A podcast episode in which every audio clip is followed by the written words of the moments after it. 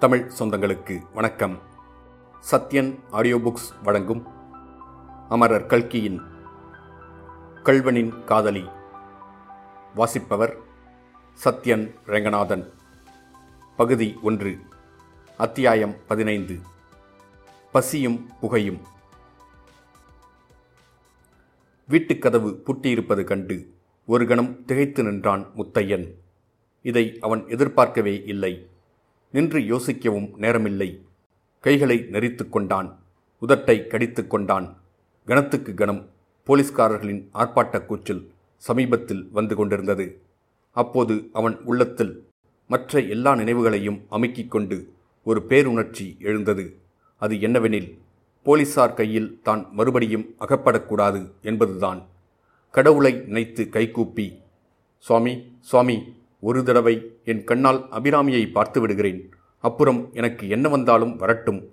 அதுவரையில் அவர்கள் கையில் அகப்படாமல் என்னை காப்பாற்று என வேண்டிக் கொண்டான். எங்கேயாவது ஒளிந்து கொள்ளலாம் என்று ஒரு கணம் தோன்றிற்று. சுற்றுமுற்றும் பார்த்தான். வீட்டுக்குள் ஏறி குதிக்கலாம் என்றால் ஏறுவதற்குள்ளேயே வந்து பிடித்து விடுவார்கள். சமீபத்தில் எங்கேயும் ஒளிந்து கொள்வது சாத்தியமில்லை. இப்போதைக்கு ஓட வேண்டியதுதான். பிறகு பார்த்து கொள்ளலாம். முத்தையன் ஓடத் தொடங்கினான். வழி திசை ஒன்றையும் கவனிக்காமல் கால் போன போக்கில் ஓடினான். ஊருக்கு அடுத்தாற்போல் ஒரு மைதானம். மைதானத்தில் மங்கலான நிலவு வீசிக் கொண்டிருந்தது. அந்த மைதானத்தை தாண்டும் வரையில் அபாயந்தான். அதற்கப்பால் இருபுறமும் மரங்கள் அடர்ந்த சாலை. அதை பிடித்துவிட்டால் தப்பலாம். மைதானத்தில் முக்கால் பங்கு அவன் தாண்டிவிட்டபோது பின்னால் போலீஸ்காரர்களின் ஆரவாரம் கேட்டது. இன்னும் விரைந்து ஓடி சாலையை பிடித்தான். பிறகு சாலையோரமாக இருளடைந்த பக்கமாகவே பார்த்து ஓடிக்கொண்டிருந்தான். போலீஸ் ஆரவாரங்கள் நின்று வெகுநேரம் ஆன பிறகும் அவன் நிற்கவில்லை.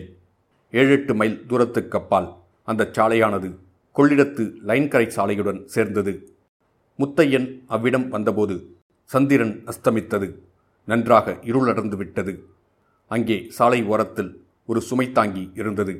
அதில் சற்று உட்காரலாம் என்று முத்தையன் உட்கார்ந்தான். அப்படியே தலையை சற்று சாய்த்தான். அடுத்த நிமிஷம் நித்திரையில் ஆழ்ந்து விட்டான் பளபளவென்று பொழுது புலர்ந்தது. நாலாவிதமான பட்சிகளின் கானம் கேட்டது. வயல்களின் மடைகளிலே பாய்ந்து கொண்டிருந்த தண்ணீர் தம்புரா சூர்தியைப் போல் இனிமையாக ஒலித்தது. கொஞ்ச தூரத்தில் ஒரு குடியானவன் தோளில் கலப்பையுடன் உழவு மாடுகளை ஓட்டிக்கொண்டு தெம்மாங்கு பாடிக்கொண்டு வந்தான். அபிராமி உன் தொண்டை எப்போது இவ்வளவு லட்சணமாச்சி? என்று சொல்லிக்கொண்டே முத்தையன் கண்களை விழித்தான். அந்தண்டையும் இந்தண்டையும் பார்த்து முழித்தான். உடனே நேற்றைய சம்பவங்கள் எல்லாம் ஞாபகம் வந்தன. சற்றென்று கீழே குதித்து பக்கத்தில் கொள்ளெடுத்து படுகையில் இறங்கி அவ்விடம் அடர்ந்து வளர்ந்திருந்த நாணுக்காற்றில் மறைந்து கொண்டான். குடியானவன் அந்த சுமைத்தாங்கியின் அருகில் வந்த அதே சமயம் இன்னொரு பக்கத்திலிருந்து இரண்டு போலீஸ் சேவகர்கள் வந்தார்கள். பாவம் அவர்கள் ராத்திரியெல்லாம் கண்களை விழித்து அலைந்து ரொம்பவும் களைத்து போய் காணப்பட்டார்கள். அடே இங்கே எங்கேயாவது ஒரு ஆலை கிளை பார்த்தாயா? என்று ஒரு போலீஸ்காரன் அந்த குடியானவனை பார்த்து கேட்டான். குடியானவன் திரு திருவென்று விழிக்கவே இன்னொரு போலீஸ்காரன் அடே என்னடா முடிக்கிறாய் ஆளு தேளு எதையாவது பார்த்தாயா? என்று அதட்டும் குரலில் கேட்டான். குடியானவன் தன் கையில் வைத்திருந்த ஒரு காகித பொட்டலத்தை சற்றென்று பின்புறமாக எரிந்துவிட்டு சாமி நான் பார்க்கலைங்க. நான் பார்க்கவே இல்லைங்க என்று அலறினான். அவன் பொட்டலத்தை எரிந்ததை போலீஸ்காரர்களில் ஒருவன் பார்த்துவிட்டான் அதை எடுத்து பிரிக்கத் தொடங்கினான். குடியானவன் ஐயோ சாமி நான் இல்லை நான் போடவே இல்லை என்று இன்னும் அதிகமாய் கதறினான். பிரித்த பொட்டலத்திற்குள் ஒரு தேளை கண்டதும் போலீஸ்காரன் அலறி அடித்துக்கொண்டு கீழே போட்டான். இரண்டு கான்ஸ்டபிள்களும் அந்த குடியானவனுடைய இரண்டு காதுகளையும் பிடித்து கொண்டார்கள். என்னடா சமாச்சாரம்? நிஜத்தை சொல்லிவிடு. இல்லாவிட்டால் சாமி சாமி சொல்லிடுறேனுங்க எங்கள் துரைசாமி இருக்கானுல்ல துரைசாமி. அவன் நேற்று நான் தூங்கிட்டு இருந்தபோது என் காதலை கட்டெரும்பை போட்டுட்டானுங்க. அதுக்கு பதிலாக அவன் மேலே போடுறதுக்காக தேளை பிடிச்சிட்டு வந்தேனுங்க. சாமி அது உங்களுக்கு எப்படியோ தெரிஞ்சுக்கிடுத்தே அதில் ஆச்சரியமாக இருக்கு என்று மூக்கின் மேல் விரலை வைத்து ஆச்சரியப்பட்டான் குடியானவன். போலீஸ்காரர்கள் அவன் பிடரியை பிடித்து ஒரு நெட்டு நெட்டி தள்ளிவிட்டு மேலே சென்றார்கள். சற்று தூரத்தில் மறைவிலிருந்து இதையெல்லாம் பார்த்து கொண்டிருந்த முத்தையன் நாணற்காட்டின் வழியாக மேலே நடக்கலானான். நடக்கும்போது யோசித்துக் கொண்டே போனான். இன்றெல்லாம் போலீஸ் நடமாட்டம் அதிகமாய்த்தான் இருக்கும். ஆகையால் சாலை பக்கம் தலை காட்டக்கூடாது. ஒருவன் கொள்ளிடக்கரை நாணற்காட்டில் மட்டும் புகுந்துவிட்டால் அவனை கண்டுபிடிக்க யாராலும் முடியாது என்று முத்தையன் கேள்விப்பட்டதுண்டு. அது உண்மை என்று இப்போது நன்றாய் தெரிந்தது. நாணலில் பத்தடி தூரத்தில் உள்ளவனை கூட பார்க்க முடியாது. பல மைல் விஸ்தீரணம் படர்ந்திருக்கும் அக்காட்டில் மறைந்திருப்பவனை எங்கே என்று தேடுவது? எத்தனை மேல் தேடினால்தான் ஆகிற காரியமா? ஆகவே எவ்வளவு நாள் வேண்டுமானாலும் அங்கே நாணற்காட்டில் அவன் அகப்படாமல் இருக்கலாம். ஆனால் இருந்து என்ன செய்வது? எதற்காக இருக்க வேண்டும்? எத்தனை நாள் அப்படி இருப்பது? அபிராமியை பார்ப்பதற்கு வழி என்ன? அபிராமியின் நினைவு வந்ததும் அவள் வீட்டை விட்டு எங்கே போயிருப்பாள் என்று சிந்திக்கத் தொடங்கினான். அப்போது நேற்று மத்தியானம் கான்ஸ்டபிள்கள் தன்னை போலீஸ் ஸ்டேஷனுக்கு அழைத்துப் போகையில் வழியிலே செங்கமலத்தாச்சி வீதியின் மறுபக்கம் போய்க் கொண்டிருந்ததும் அவள் தன்னை வியப்புடன் பார்த்துவிட்டு சென்றதும் ஞாபகம் வந்தது.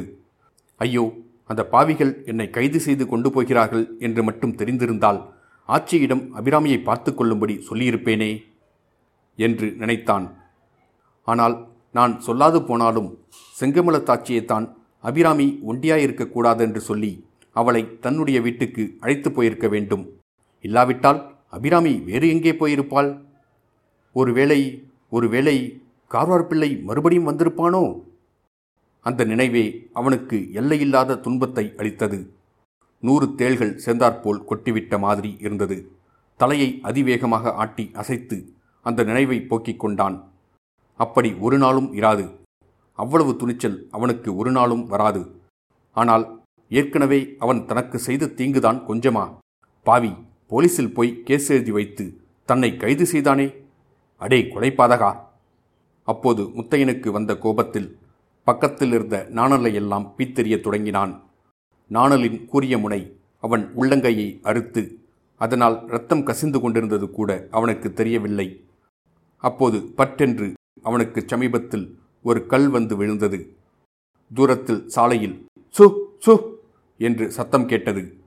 சாலையில் போகிறவன் யாரோ நாணல் அசைவதைக் கண்டு நரியாக்கும் என்று நினைத்து கல்லை விட்டு எரிந்திருக்க வேண்டும். நாணற்காட்டிற்குள்ளே கூட ஜாக்கிரதையாய்தான் இருக்க வேண்டும் என்று முத்தையன் அப்போது அறிந்தான். இத்துடன் அத்தியாயம் பதினைந்து முடிவடைந்தது. மீண்டும் அத்தியாயம் பதினாறில் சந்திப்போம்.